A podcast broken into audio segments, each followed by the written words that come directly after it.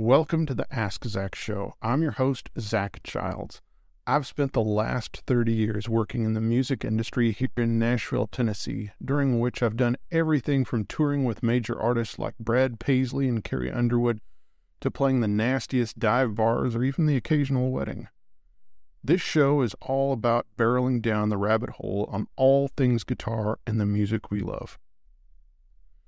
We will cover the legendary players, gear insights, and even some interviews along the way. I hope you enjoy. To support the show, follow the links in the description to find out about my Patreon page. Or go to my store at askzac.com to pick up a coffee mug or t shirt. Now, let's dive in.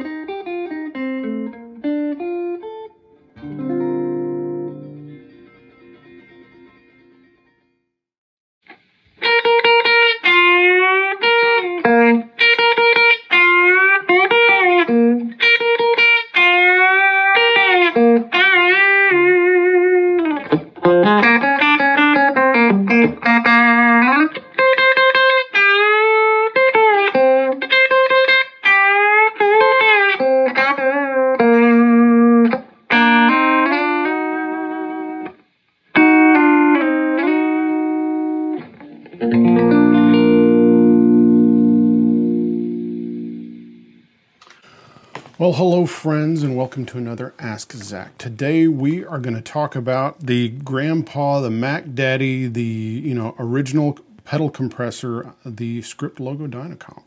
So we're going to talk a bit about its history, the players, how it's been used through, through the years, which is interesting because it wasn't always this kind of always on box. It was used literally as an effect uh, earlier on. And uh, yeah, and just my take on it and how much uh, compressors have kind of changed through the years. And I'm going to kind of at the end, I'll give you my my take on the script logo Dynacomp. All right. So while we're thinking about it, if you've been watching the show and you haven't subscribed yet, then uh, please go down in the corner. And if you have been watching the show uh, and you've subscribed, then I ask that you please uh, support it. That's what keeps it going. So you can go to askzac.com and you can hit the store there and we've got you know t-shirts and mugs and hats and such. We've got tip jar information in the uh, description. And then also at askzac.com we've got friends of ask zac for those of you that have asked about supporting the channel on a monthly basis. So please check that out. All right back to the dynacomp. All right so here she is. And uh, the the dynacomp was the first you know, pedal compressor, and it came out in 1972. A little bit after that came the uh, the Orange Squeezer by Dan Armstrong, which also had its own you know kind of fans. But uh, as Steve Gibson, who he will, I'll mention him more throughout the episode. Steve Gibson uh, one of the great Nashville session guitar players and the musical director for the Grand Ole Opry for many years, and also the musical director for many of the award shows like the CMAs and such that, that you've seen through the years. And worked from worked with everyone from George Harrison to Ricky Skaggs and Vince Gill and everyone in between. An amazing guitar player, an amazing guy, and who's really had he's produced a lot of records, and so he really you know kind of had the uh, uh, really knew what was going on the whole time because he's he's been here, you know, at least since the early '70s. So he told me that the Dynacomp had a kind of had a leg up in Nashville over the Orange Squeezer because the Orange Squeezer plugged directly into the guitar, and you know the recessed jack on a Telecaster makes it it's you can't plug it in properly. Uh, also on a Strat, the same thing. Now, what some guys did, like Martin Knopfler and Ry Cooder, was they took their Strat, you know, the little uh, oval shaped output jack, and they actually flipped it around where it was inside out. So, anyway, but the uh, the Dynacomp became kind of the uh, yes, the Nashville compressor, as uh, MXR, you know, Jim Dunlop puts in their uh, marketing uh, spiel. So, yeah, it uh, you know it was developed by by Keith Barr and Richard Neatrour and they uh, you know they were wanting a compact uh, you know pedal, you know, compressor. And it was all designed around this VCA or voltage controlled amplifier called a CA3080. And so they liked the attack of it and they liked the feel of it and they but they but it had noise issues and they just kind of overlooked the noise because they really liked the feel of it and the attack of it. So they went with that. The original uh, 3080s look like a little tin can.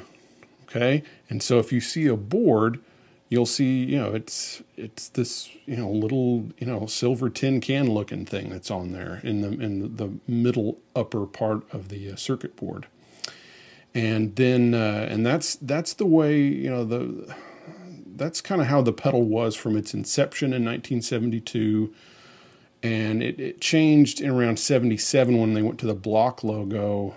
And again there's always overlap but by the by the time the block logo came along they had switched to using a, a 3080 that was like a normal IC and it looks you know of course like a black rectangle with a bunch of legs on it like a spider you know what you would think of as an IC but uh, I'll just tell you right now, there's something about the old ICs and the, the little tin can, and you can call it voodoo or whatever, but uh, they uh, they have a uh, they have a certain thing to them. All right, uh, kind of getting more into the history of them. The earliest ones are really lightweight, the earliest script logo Dynacomps, and that's because they have an aluminum housing, uh, or and they're kind of they're usually called bud boxes, and that's because if you open up the housing, you'll see a uh, a Bud stamp, and that was just the company that made the housing, so it was made by Bud, and then they moved on by let's see around 74 or so to using a zinc housing and that housing of course is much heavier. And so you know when if you're looking if you have you know the luxury of looking at a bunch of script logo dynacomps then the earlier ones will be lighter and the heavier ones are the the later era ones. And they stayed in the uh, the zinc uh, housing with the script logo till 77 and then of course you get the change to block logo.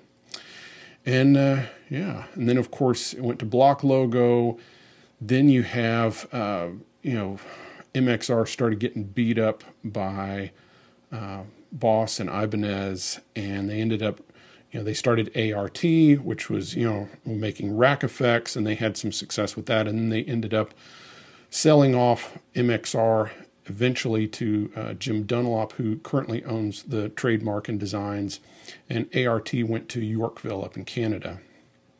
Yeah. So pretty early on, um, it was, you know, it, it's funny how the the mindset about compressors has changed. For a lot of guys in Nashville, and you know, outside of Nashville too, the compressor is an always on effect. You know, it's something that's just left on and it's used to smooth out their signal. Well, that wasn't always the case. And again, this is thanks to Steve Gibson who who let me in on this. And that's, you know, the session players in Nashville, if they wanted compression, just leveling, if they just wanted to smooth out their signal, well, they would ask the engineer, or the engineer would use an LA2A or some nice compressor, and that's how they would smooth it out. Also, Nashville guitar players didn't have pedal boards back in the 70s. So they had these boxes that they would keep in a bag or a briefcase, and they would just pull them out as needed. And so the Dynacomp was something that, yes, everybody had and it was used, but it was only used for certain things. So let's say you wanted a guitar part to have more sustain and to stick out. Well, then that would be, you know, and be kind of exaggerated. Well, they would use a Dynacomp for that and they would use it for that, you know, part and then they would take it out. They'd unplug it. So it really was an effect. And so the intro piece that I played, which is Merle Haggard's Footlights, and then of course the amazing part was played by uh, Reggie Young, of course one of my big heroes. Uh, he uh, he used a Dynacomp. I think he used a Strat on it. It sounds a little clucky on there. It sounds like it could be either the front two or back two pickups on his old uh, you know sunburst 50s telly that he that he played on a ton of sessions but uh, it's a it's a neat part, and you can tell. I mean, it's it's heavily compressed, and you have this kind of thing.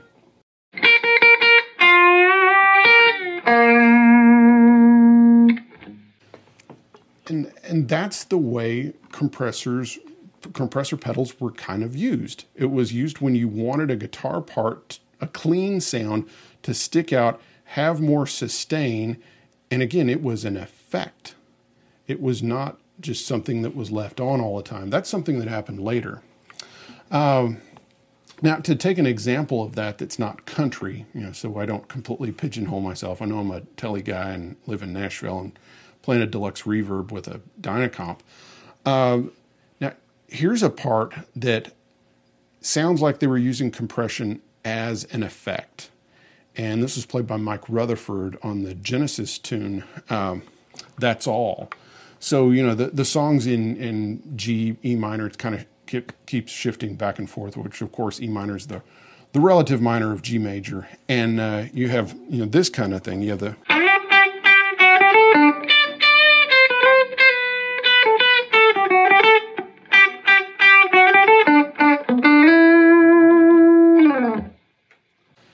Again, it's being used as an effect because that was a pop song in 1983, and they're playing this clean guitar part. And if you didn't have the compression on there, well, then you would have had to use overdrive or heavy chorus or something else to try to help make that part really pop out.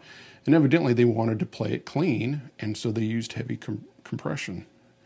Yeah. So I think that's uh, really illuminating again because the mindset in today's age is that a compressor is kind of an always on effect. And I guess in some ways that's using it like a like a studio would with just a, a light amount of compression.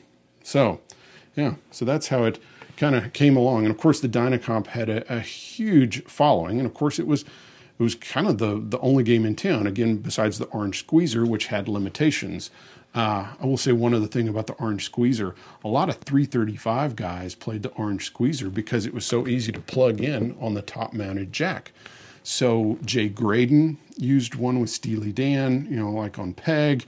Lee Ritenour, in fact, has this mark, a circular mark, where the orange squeezer kind of rotated on his guitar on his red 335 and put a big mark on it. Uh, yeah, even, uh, you know, Mark Knopfler is supposed to have used a, uh, a uh, an orange squeezer on some of the early stuff, and it certainly sounds like there's heavy, heavy compression on there.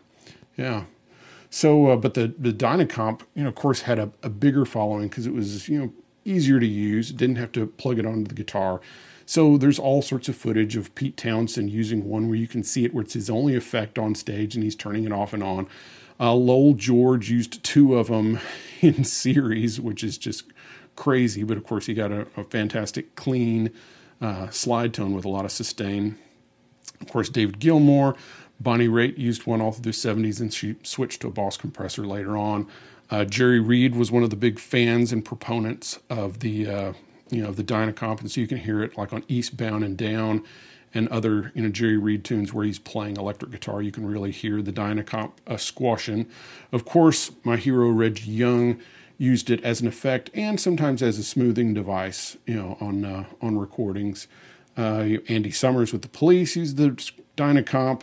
Uh, you know, even you know the Edge used one quite a bit, and then uh, even George Harrison uh, when he toured Japan, that kind of last tour that he did with Clapton's band, he had a uh, a Dynacomp, and yeah, so it's a it's a, a great effect, and it kind of started the whole compressor pedal thing. And then, of course, all sorts of other guys came after that. Really, it was kind of the boss compressors in the 80s. And then, of course, you had, uh, you know, things coming out in the 90s and 2000s where you actually had variations. Uh, a side note, you know, the, uh, the Ross compressor is talked about a lot, but I just I need you to know that that is a exceedingly rare pedal. They are hard to find, and yes, it's a uh, you know kind of improvement over the Dynacomp, but it was not common. I mean, they are incredibly hard to find, and really, you know, Trey with Phish was kind of the guy that popularized them many years after they were, you know, no longer even being made. So, anywho, Dynacomp. Um, let's let's uh, you know let let's kind of set it in a in a, a less extreme fashion. But also, I want to show you what the Dynacomp is doing to your tone. So one, I've got this going through a true bypass little looper thing. And the reason is is that I just have to tell you right now, The Script Logo Dynacomp has a terrible bypass. I mean, it completely kills your tone when you turn it off. Uh, and that's why you'll see a lot of them out there that have been modified to have a true bypass switch. And of course, there's no LED on there, so that's another thing that's you know been put on many of them. And frankly, I don't think that's a, a, a bad thing. It just makes it a better deal for you if you want to grab one of these. Um, when you turn them on, uh, it is not a transparent compressor in any way. Even if you turn it down a lot, it frankly uh, adds a sheen to your high end and it cuts bass. Now, in some ways, you know, probably for an engineer, they might like that. You know, the fact that the guitar player's bass was cut a little bit and the high end has a sheen to it. And it can be a good thing. In some ways, you know, people think that you put an old Dynacomp on, it sounds like the guitar's been mastered or something. But uh, it uh, it does really uh, kill you know low end. Uh, yeah, so let's just hear that real quick. I'm just gonna you know.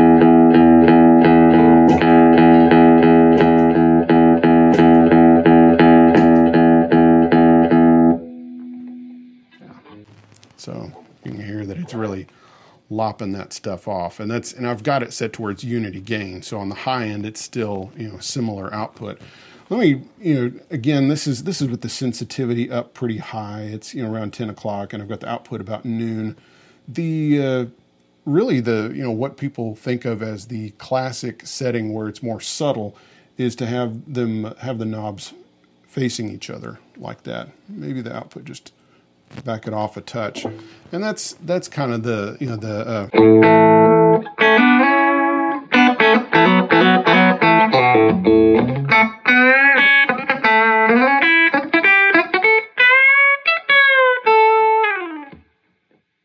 you can hear it squashing and sustaining, but not to the degree it was when I was playing the earlier thing. So if I played that Reggie Young thing again, you get it.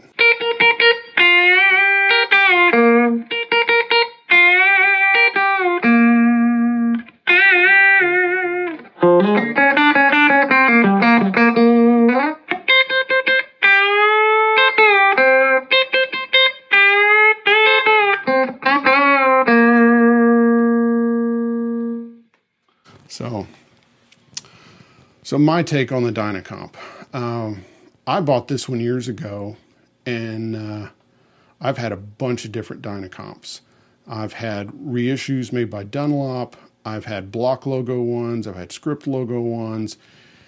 And I have to say, for what it is, not to get into the hype or anything, but the old script logo ones with the canned, you know, CA, you know, 30, 3080, uh, they just they have something to them. They do have a little bit something extra special. I remember buying a, a, block logo one, and a buddy of mine bought a script logo one, and I was proud of the fact that you know my Dynacomp was fifty dollars cheaper. Again, this was many many years ago.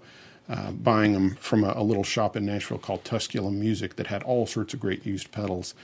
And then I did a comparison between my block logo one. Again, it was still a 70s block logo, and, and his you know, the script logo one and, and his, yeah, his just felt better. It just felt, and I, I feel like the, uh, yeah, the, the old script logo ones, and, and I tend to prefer the ones with the zinc housing, the heavier ones. And I don't know if that's voodoo or not, but, uh, yeah, the zinc ones I've played, I tended to, tended to like the, uh, the sound of them more. Again, that might be getting into voodoo and such, but, uh, yeah. So, I have this one. I would never, you know, get rid of it. Um, but do I suggest that somebody go out and buy one? I don't know. It depends on what you want. Now it has a it has a one trick that it does, and it's re- and it's a great trick. But if you're wanting like a subtle compressor, there's so many other things out there that will do a better job.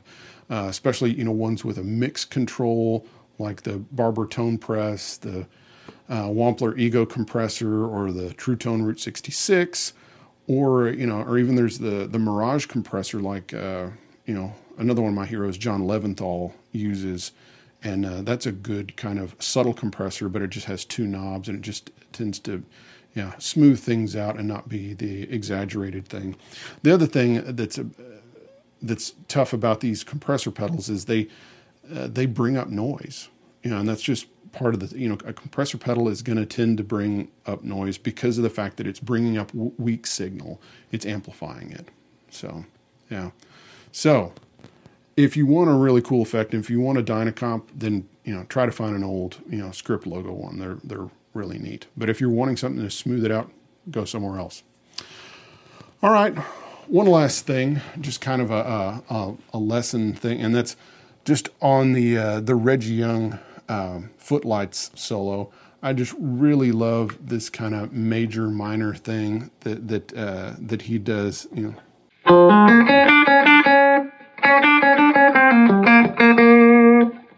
I just think that's uh, that's a that's a great thing, and I think also this solo is, is really good for uh, working on your bends and getting them exact. You know, you, you know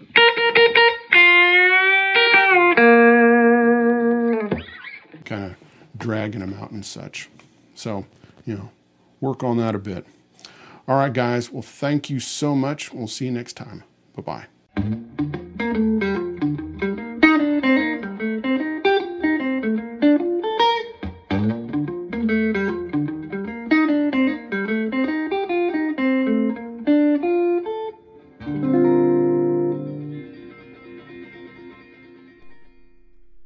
Thanks for listening to the Ask Zac podcast. If you want to dive deeper, check out my website, askzac.com, to find more articles and further info on each episode. And remember, it is the support from you, the listener, that keeps the show going. Thank you, friends.